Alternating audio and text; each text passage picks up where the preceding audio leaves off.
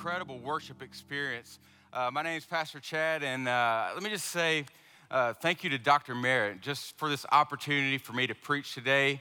We're preaching on this uh, thing called a virus, and it's not coronavirus, it's a family virus. And so uh, we're calling this series Testing Positive.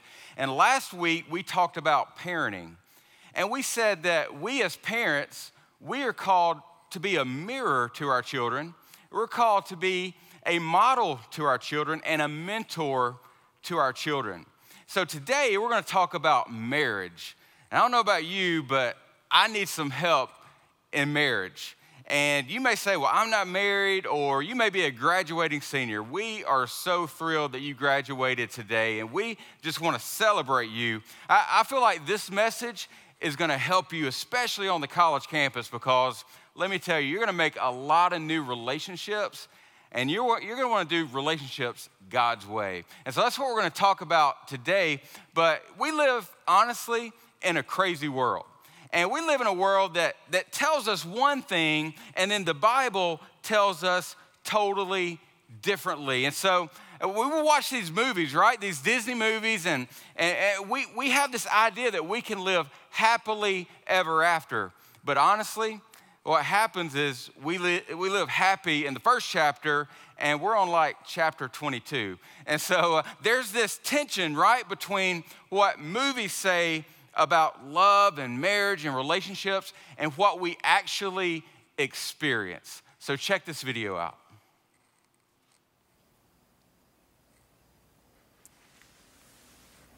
I love you. You complete me.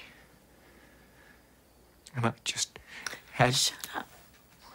Just shut up. You had me at hello. You had me at hello.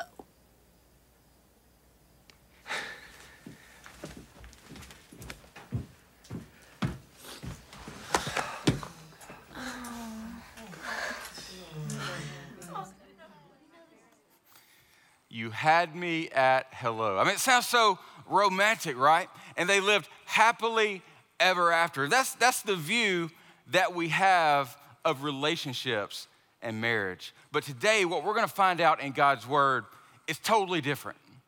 In fact, our spouses and our relationships don't actually complete us. God does something totally different. He, he says something totally different. It's unthinkable, it's incomprehensible what God's about to teach us in God's Word. And so today, we're gonna look at something that's so powerful, so important. What is the best view of marriage? What is the best view of marriage? Now, I wanna do something real quick. I, I wonder if you're like me, because during this season, I feel like marriage is so much harder in these days, don't you? Uh, if you're on our chat room, on our website, or one of our Facebook feeds, I want you to tell us whether or not marriage is easier or harder. Just write the word easier or harder. And uh, I want to make sure that, that everybody, it, we're on the same page here. We're going to learn together what God's word says. Uh, I'm already seeing uh, it's harder, it's harder uh, yeah, this guy just had a baby. That's why it's harder for this guy. Um, some people, okay, a couple easier. Uh, but, but I feel like this is important because what God's word is going to tell us is the best view of marriage. That's the question that's leading us. What is the best view of marriage? Now, I want you to go ahead and turn to Ephesians chapter 5. It's so important. Ephesians chapter 5. But first, I, I, want us to lay the groundwork of this misconception we have related to relationships. This is so important because I feel like we have to go all the way back to the moment, everybody remembers that moment, when they first fell in lust. I mean, love, right? You know what I'm talking about. So we first fell in love. Let's go back to that moment. And remember the feelings that you have. Re- remember the butterflies, right? I mean, that, that little feeling in your stomach, it almost made you nauseous, but you kind of liked it. it. It's euphoric. And so we have these relationships, and it's almost like we bring this capacity uh, of our hearts into this relationship and we're asking the other person to fill us up. We're, we're bringing a bucket to the relationship and we're asking the other partner to fill us up. But what happens is something's wrong. And over time, when we ask the partner to, to fill us up, we start leaking. There are issues, there are holes in the relationship, there are cracks in the relationship. And over time, this euphoric feeling, these butterflies, they start dissipating, they start fading. And then suddenly, we feel like we're empty. And the other person no longer fills our cup. Why is that? Could it be that we have the wrong view of relationships? Could it mean that, that God has something totally different planned in His Word? And so this is important because it, it's this idea that we haven't experienced relationships the way God has intended us to experience relationships. So let's go Ephesians chapter 5.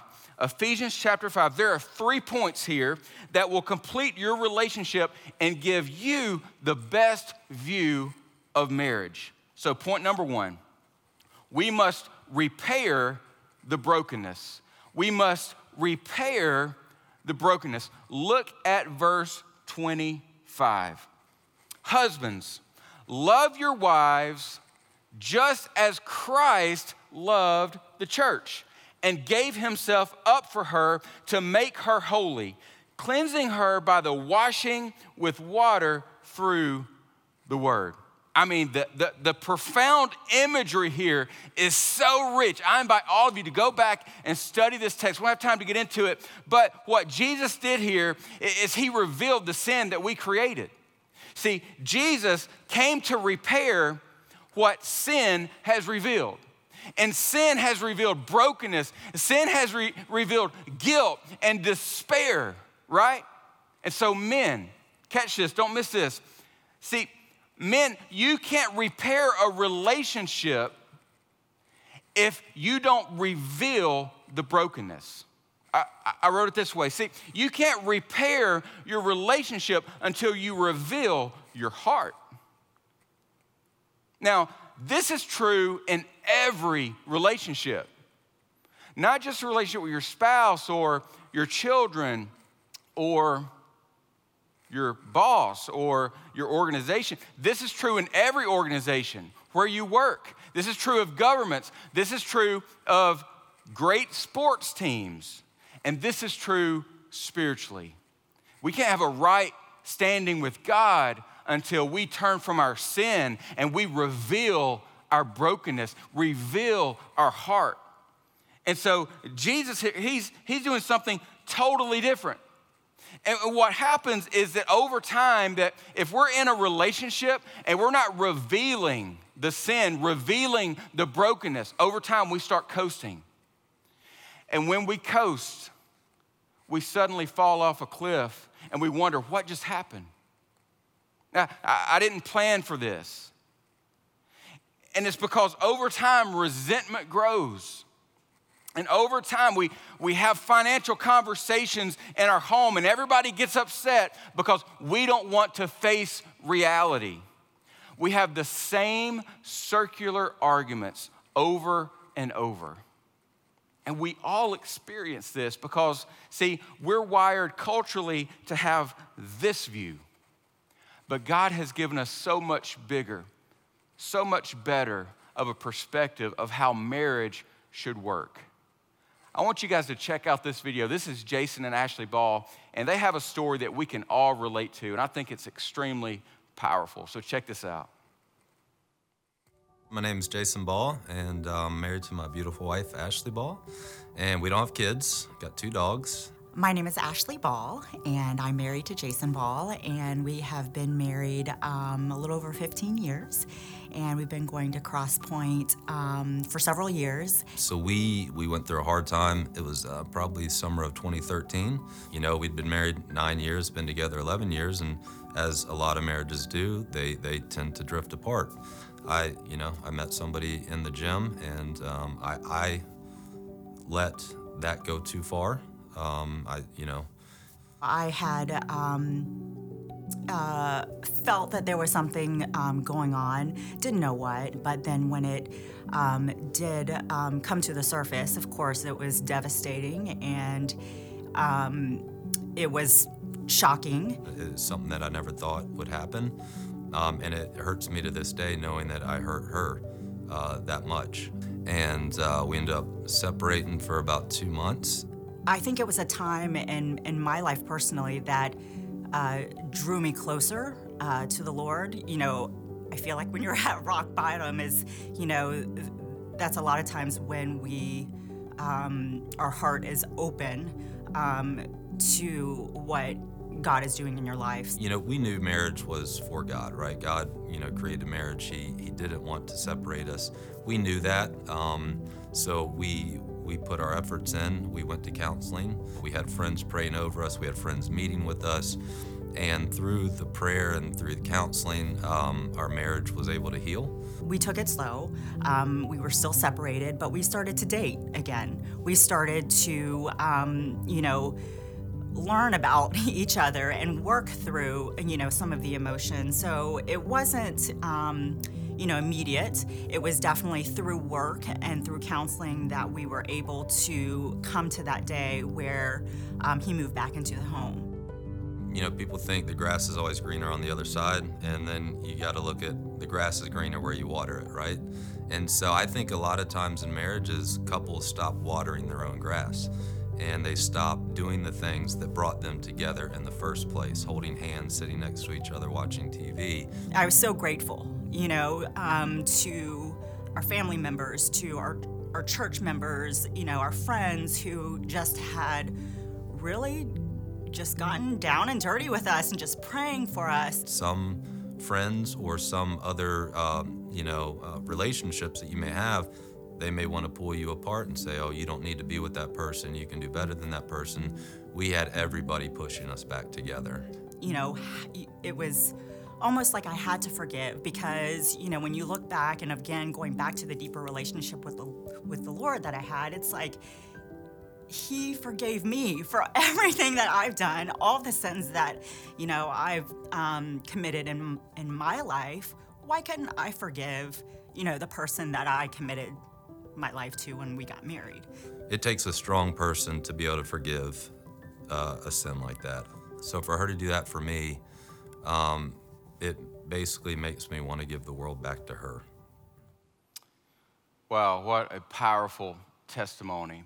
You know, it was interesting. He said that separation was something he thought he would never have to discuss. But the thing that he said is when he had a paradigm moment, when he took relationships from a cultural perspective to a Christ perspective, he says, you know what? The grass is not greener on the other side. The grass is greener where you water it. And that's important because we have to water our relationships every single day. And the thing that Jason had to do, he, he had to confess. He had to confess of his brokenness. Look at what Jesus says here in verse 25 about this brokenness. He says, just as Christ loved the church. He gave himself up for her to make her holy, to make her holy. Now, this new relational paradigm is about repentance. It's about brokenness. It's about forgiveness. It's about sacrifice and it's about holiness. And so the bigger question is how do you repair what is broken? How do you repair what is broken. Now, you know, it's interesting because culture says that how you repair what's broken. See, culture would say romance is the key to relationship. Romance is the key to marriage. But that's not what Jesus says. Jesus says that the key to, to marriage and intimacy is the relationship. And that's, that's a vast difference. You see, if romance is the key to relationship, then your relationship will suffer emotionally as the ups and downs and the ebbs and the flows go through life. and those aren't constant. And so, uh, the key to a healthy marriage, the foundation of a healthy marriage is not romance. See, the foundation of a healthy marriage is relationship, not romance.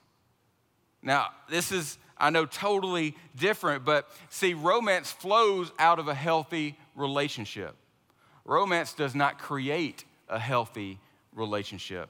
And so, romance that precedes relationship, that is a recipe for disaster. So, point number one, we must repair the brokenness. And then, point number two, we must remove the barriers. We must remove the, the barriers. Look at verse 21.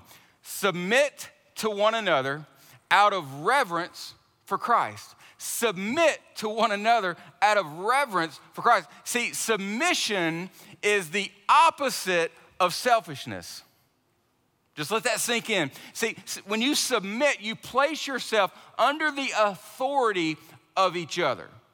So, submission here is at the center of healthy relationships, and it's the starting point of a healthy marriage. And this is true of all relationships. I believe it's so powerful that, see, submission is the key to success.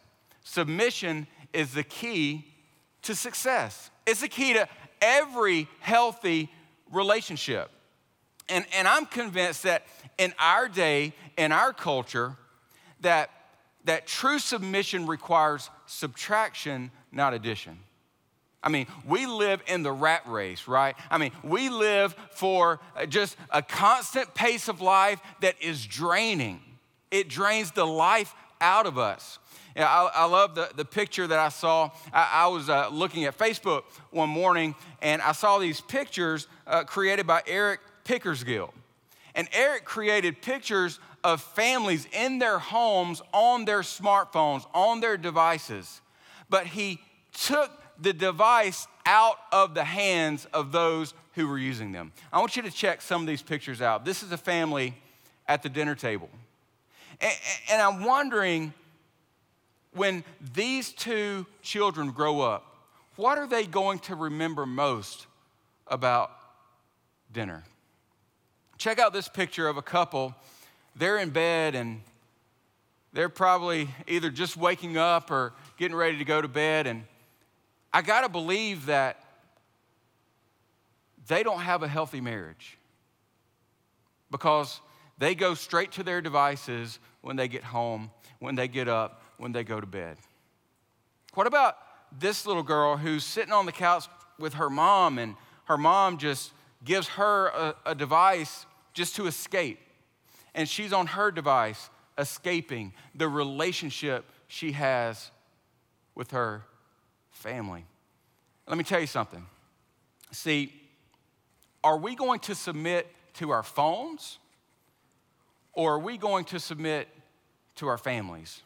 Uh, are we going to submit to our spouses or are we going to submit to our smart devices?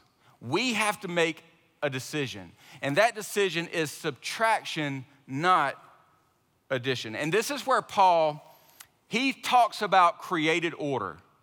And this is the, the verse that is the cultural blunder of the day. And so uh, I want to unpack this as Paul in, intentionally uh, vocalizes what he says here in verse 22. He says this Wives, submit yourselves to your own husbands as you do to the Lord. As you do to the Lord. Now, this is the verse that my wife doesn't really get excited about. And uh, so, guys, don't bring up this verse in an argument ever, right? Uh, so, but, but to interpret this ac- accurately, Paul is laying out a divine created order.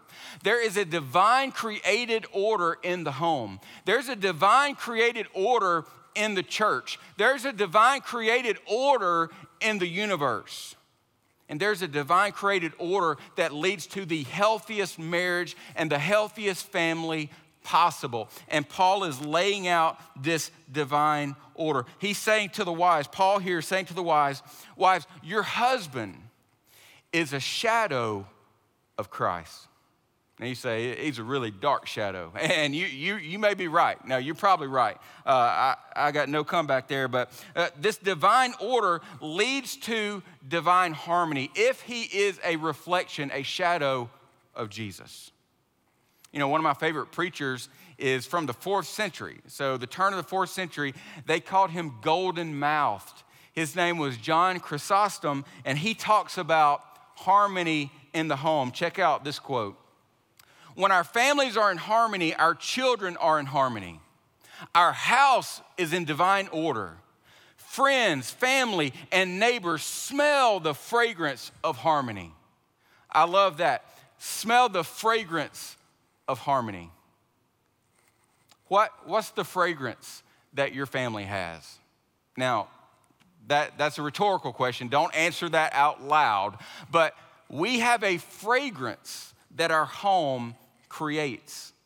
And I, I, find it really interesting that Paul here uses a very specific word in verse 22. Check out what he says. He says, Wives, submit yourselves. Submit. Place yourself under the authority. And, the way he uses this word, if you, if you look at the original language, Paul uses this same word as he talks to the church related to their submission to Christ. It's a New Testament word that we see here, and it means to exchange the will.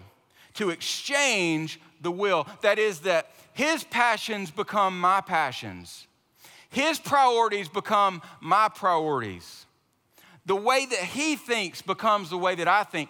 His perspective becomes my perspective. This is the best possible formula for the best possible marriage.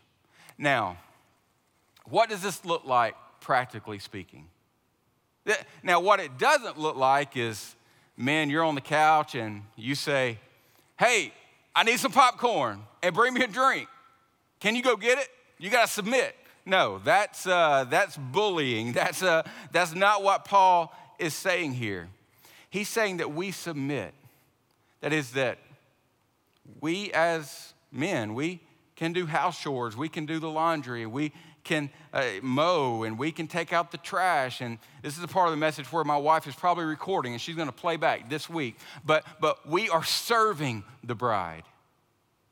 You know, it was interesting that the University of Washington did a survey on when the women were most attracted to their husbands when women were most attracted to their husbands. And the results were astonishing. The results was when the men were doing housework. Isn't that interesting? So, man, you're one clean house away from having the night of your life. So I'm just going to leave it there. Let's go back to the Bible. Go back to the Bible. Uh, this is so important to know because this is the perfect model of marriage. Look at what Paul says in verse 23. For the husband is the head of the wife, as Christ is the head of the church, his body, of which he is the Savior. Marriage in this life is a shadow of the ultimate marriage between Christ and his bride. The ultimate marriage between Christ and his bride. I, I say this every time that I marry a couple, I talk to the groom and I say, hey, this is a death that you are going to die to yourself. You are going to die for your bride, just like Jesus died for his bride, the local church. And so, marriage is actually two funerals. It's one for the man and one for the woman. They are dying to themselves as they submit to each other. So I want to ask these questions that I believe are very convicting and challenging for us as husbands and wives. To all the husbands, I want you to ask this Is my wife more like Christ because she's married to me? Just let that sink in. It, it, is my wife more like Christ because she's married to me? That's a, that's a powerful question. And for the wives, I, I want you to ask this question is my husband more motivated to be like Christ because he's married to me? Is my husband more motivated to be like Christ because he's married to me? Are you encouraging your husband or are you discouraging your husband? Now, I, I love it when my wife comes to me and she does weekly, if not daily. Hey, we need to pray more as a couple. We need to have more family devotion times as a couple. We need to invest more spiritually into the lives of our children as a couple. We need to pray more for the salvation of our children as we need to as a family unit be a partner like God has created. And believe you me, we need all the help we can get as men. So women, we give you permission to encourage us to be more like Christ. Look at verse 24. Now, as the church submits to Christ, so also wives should submit to their husbands in everything. This is what Paul says here. And he's not saying that the husband should be a bully boss or a masculine misogynist. He's actually elevating the role of women in this text. In other words, Jesus, he's leaving his perfect home in heaven. He is incarnating into body and flesh, coming to earth to search for his bride, the church. It's an elevation of women. Men, you are a metaphorical picture of Jesus. Paul is saying that women, why would you not want to submit to someone who has sacrificed the most for you? Now, that's a question that probably us men, it's probably more convicting than it is for you because we need to live up to what God has called us as husbands to live up to. And so, number one, we must repair the brokenness. Number two, we must remove the barriers. And number three, we must refill the body. We must refill the body. Look at verse 27. And to present herself to himself as a radiant church radiant church without stain or wrinkle or any other blemish, but holy and blameless. In this same way, husbands ought to love their wives as their own bodies. See, we are building each other up. This is a profound word picture here that, that tells us that we are to care for one another and to build each other up relationally. There's a uh, FBI specialist in human behavior. His name is Dr. Jack Schafer. He came up with what is called the friendship formula.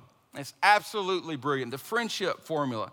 And his friendship formula works for marriage, it works for relationships. And I want you to see what he came up with. He says that friendship equals proximity Proximity is how close you are with another person. Proximity plus frequency. Frequency is how often you are with that person. So, proximity plus frequency plus duration. Duration is how long you're with that person plus intensity. And that's the biggest part the intensity. Intensity is the depth of your relationship with that person in that moment. You don't have to say anything, you just know that you're present with that person. Now, I'll be honest, for a lot of us, we may be present with our family, but we may not be really present with our family. We could spend all day with our family, but not be in the moment. And so I think what Dr. Schafer does here is he lays out this prescription of creating this intimacy within your family. And this is a great rubric for our relationship with God. Now, how often are we with God? How, uh, what's the intensity level of our time with God in His Word? I love the way the writer of Ecclesiastes, he talks about relationships. He says this, he says, though one may be overpowered, two can defend themselves. A cord of three strands is not quickly broken. In other words, when we partner with God's divine order and who God is, we, we pursue God. It's like a triangle. We're, we're pursuing God together and we end up on the same page relationally. That's how God has created the family. That's how God has created marriage. And so, what, what, what is the accurate view of marriage? How has God where, uh, wired relationships? What does that look like today? See, what God has not done, He's not created us to try and fill each other up with butterflies and euphoria. That's not what God has done. We're, we're not called to pour out into each other relationally. It, it's not about chemistry in the relationship, it's about Christ in the relationship. That's a huge difference, a cosmic difference. The, the key is bigger than proximity and duration and intensity. The key is to place ourselves. When we get married, Genesis 2 says the two should become one. We place ourselves in Christ. And this is a picture of how we should be one with each other in Christ. See, marriage is not about completion, marriage is about creation. God is creating something new, something special, something profound, something that's spiritual. And this is how God has wired marriage because He is the creator of marriage and He is the connector of marriage. That's a totally different perspective of marriage today. We are in a crisis in our country. It's not just a virus pandemic, it's a family pandemic. And so, for many of you watching today, God is calling you to do marriage in a Christ like way, not a cultural way. What does that mean?